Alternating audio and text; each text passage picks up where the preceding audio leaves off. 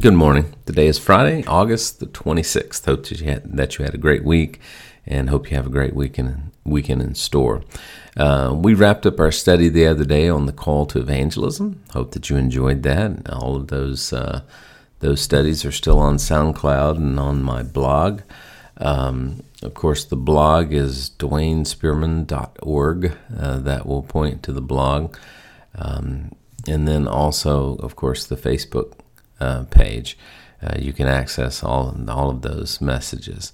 Uh, today, we're going to start a study on the book of Galatians. On the book of Galatians. Um, the book was written uh, by the Apostle Paul around 57 AD on his third missionary journey while he was living in, in Ephesus. He had been there about two years.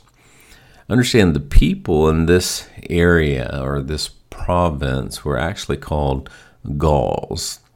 Galatia, in and of itself, was not a city, it was just a region uh, that was located between the Black and the Mediterranean Sea. It's today what we call Turkey. Uh, the um, it was actually it became a, a, province of the Roman Empire around 189 BC. So here's a question: Have you ever wondered about the requirements for being a Christian?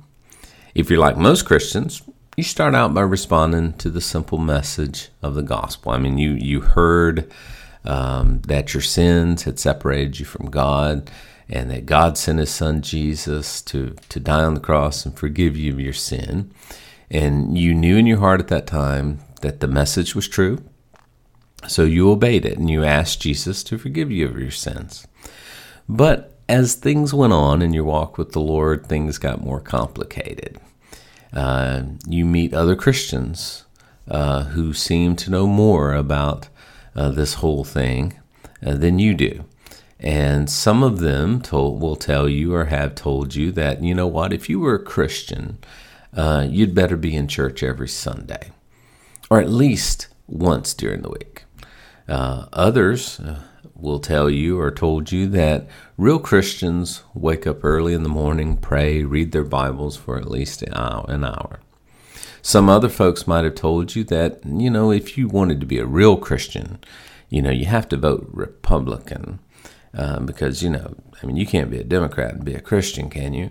Um, others tell you you got to homeschool your children. I mean, you have to pull them out of the public school system, or maybe others might tell you you need to take herbs instead of pres- prescribed medications.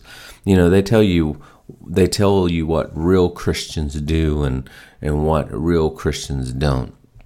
You know, and suddenly you realized that there are rules to follow with this Christian faith, regulations to adhere to, and rituals to practice. And you understood for the first time that the Christian message was far more involved than you were led to believe. It reminds me of a um, of a little um, I don't know what you'd call it. Uh, a young man said, "What must I forsake?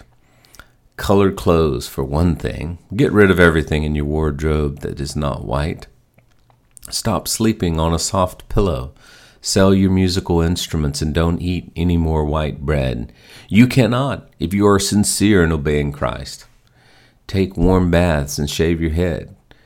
To shave is to lie against Him who created us, to attempt to improve on His work.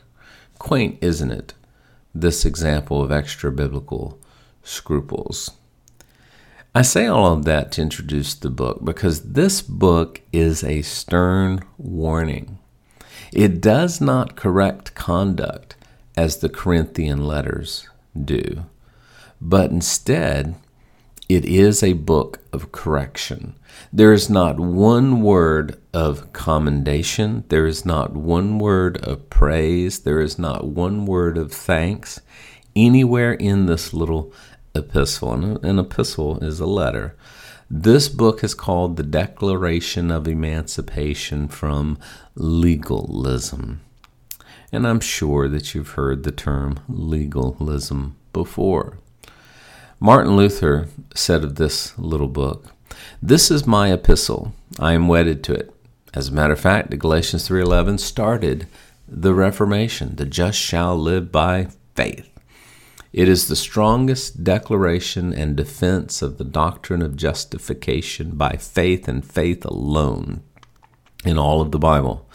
This is the book that moved John Wesley, the famous founder of the Methodist Church. He came to America to convert the American Indian, but he made a startling discovery when he began to actually read the Bible for himself.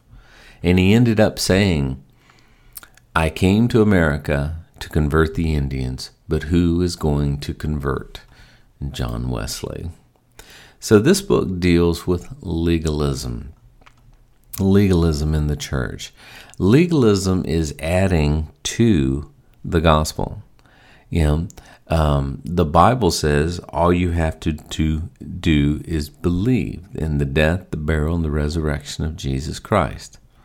It's not believe that and do this, it's just believe that. And you know what? If you believe that, you will do this. And I think that's where it gets complicated. You know, I, I heard somebody say the other day on the radio, um, you can you can give and not love, but you cannot love and not give.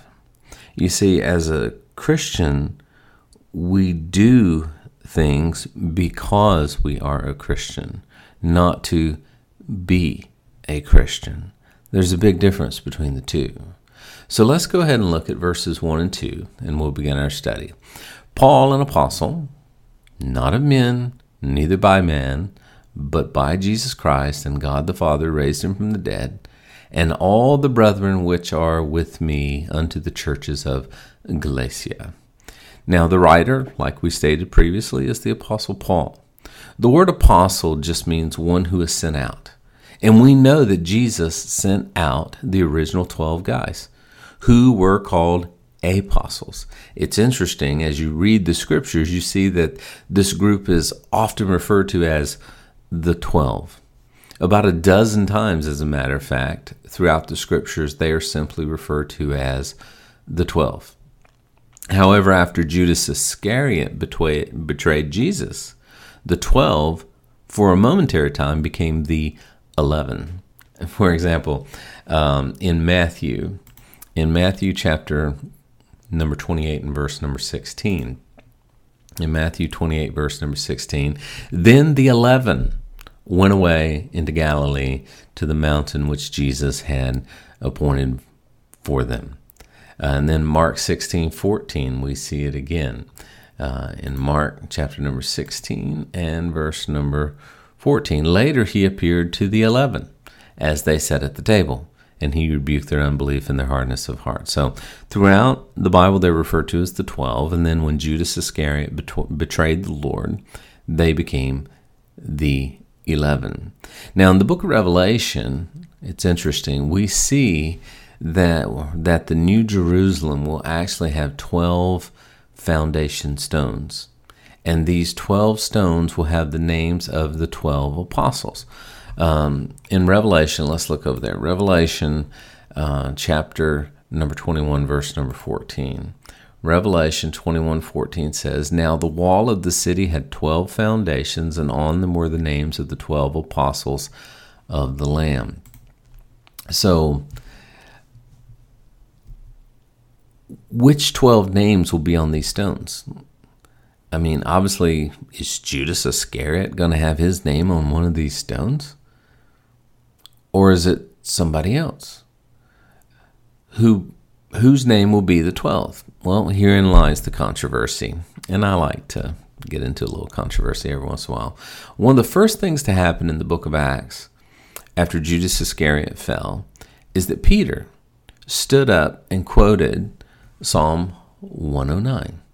Um, let's look in Psalm 109. Um, let's see. Well, let's look at what Peter said first.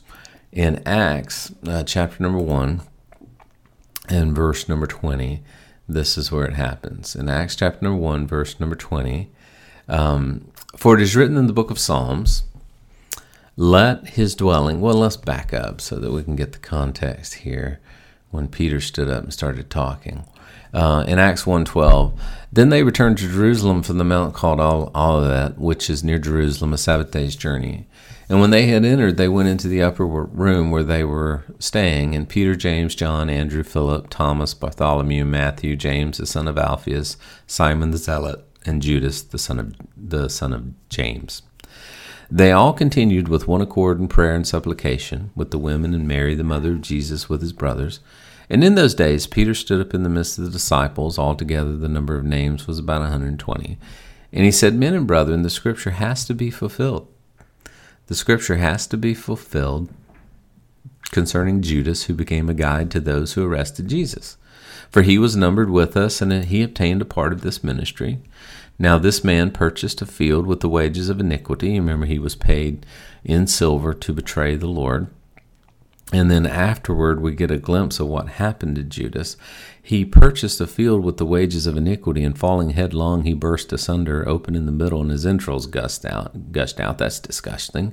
Uh, but what he's talking about there is Judas, is Judas hung himself, and it became known to all who were dwelling in Jerusalem, so that the field is called in their their own language Akeldama, that is the field of blood. And now he goes and he quotes from the book of Psalms.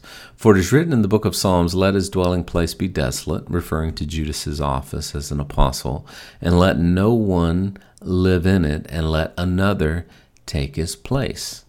So Peter is laying out from Scripture in the Old Testament that yes, Judas fell, but now we need to replace him with somebody else. Therefore, of these men, and now he lays out the requirements for the replacement for Judas. And he says, Therefore, of these men who have accompanied us all the time that the Lord Jesus went out in and out among us. So they had to choose someone who was there when Jesus was there beginning in verse 22 from the baptism of John, which was the first day of Jesus' public ministry, to the last day when he was taken up from us. So, three years, this replacement needed to have been among them.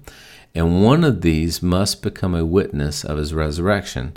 And so he had to move in and out among them from the baptism of John to the ascension and seen the resurrected Christ and they proposed two Joseph, called Barsabas, who was named surnamed, who was surnamed Justus, and Matthias. So here we have the, the qualifications for this replacement for Judas. He had to have been with them from the baptism of John to his ascension and seen him after he rose from the dead. And there's two Joseph, called Barsabas, and another one uh, called Matthias. And they prayed and said, Yes, O Lord, you know the hearts of all. Show which of these two you've chosen. And the lot fell to Matthias.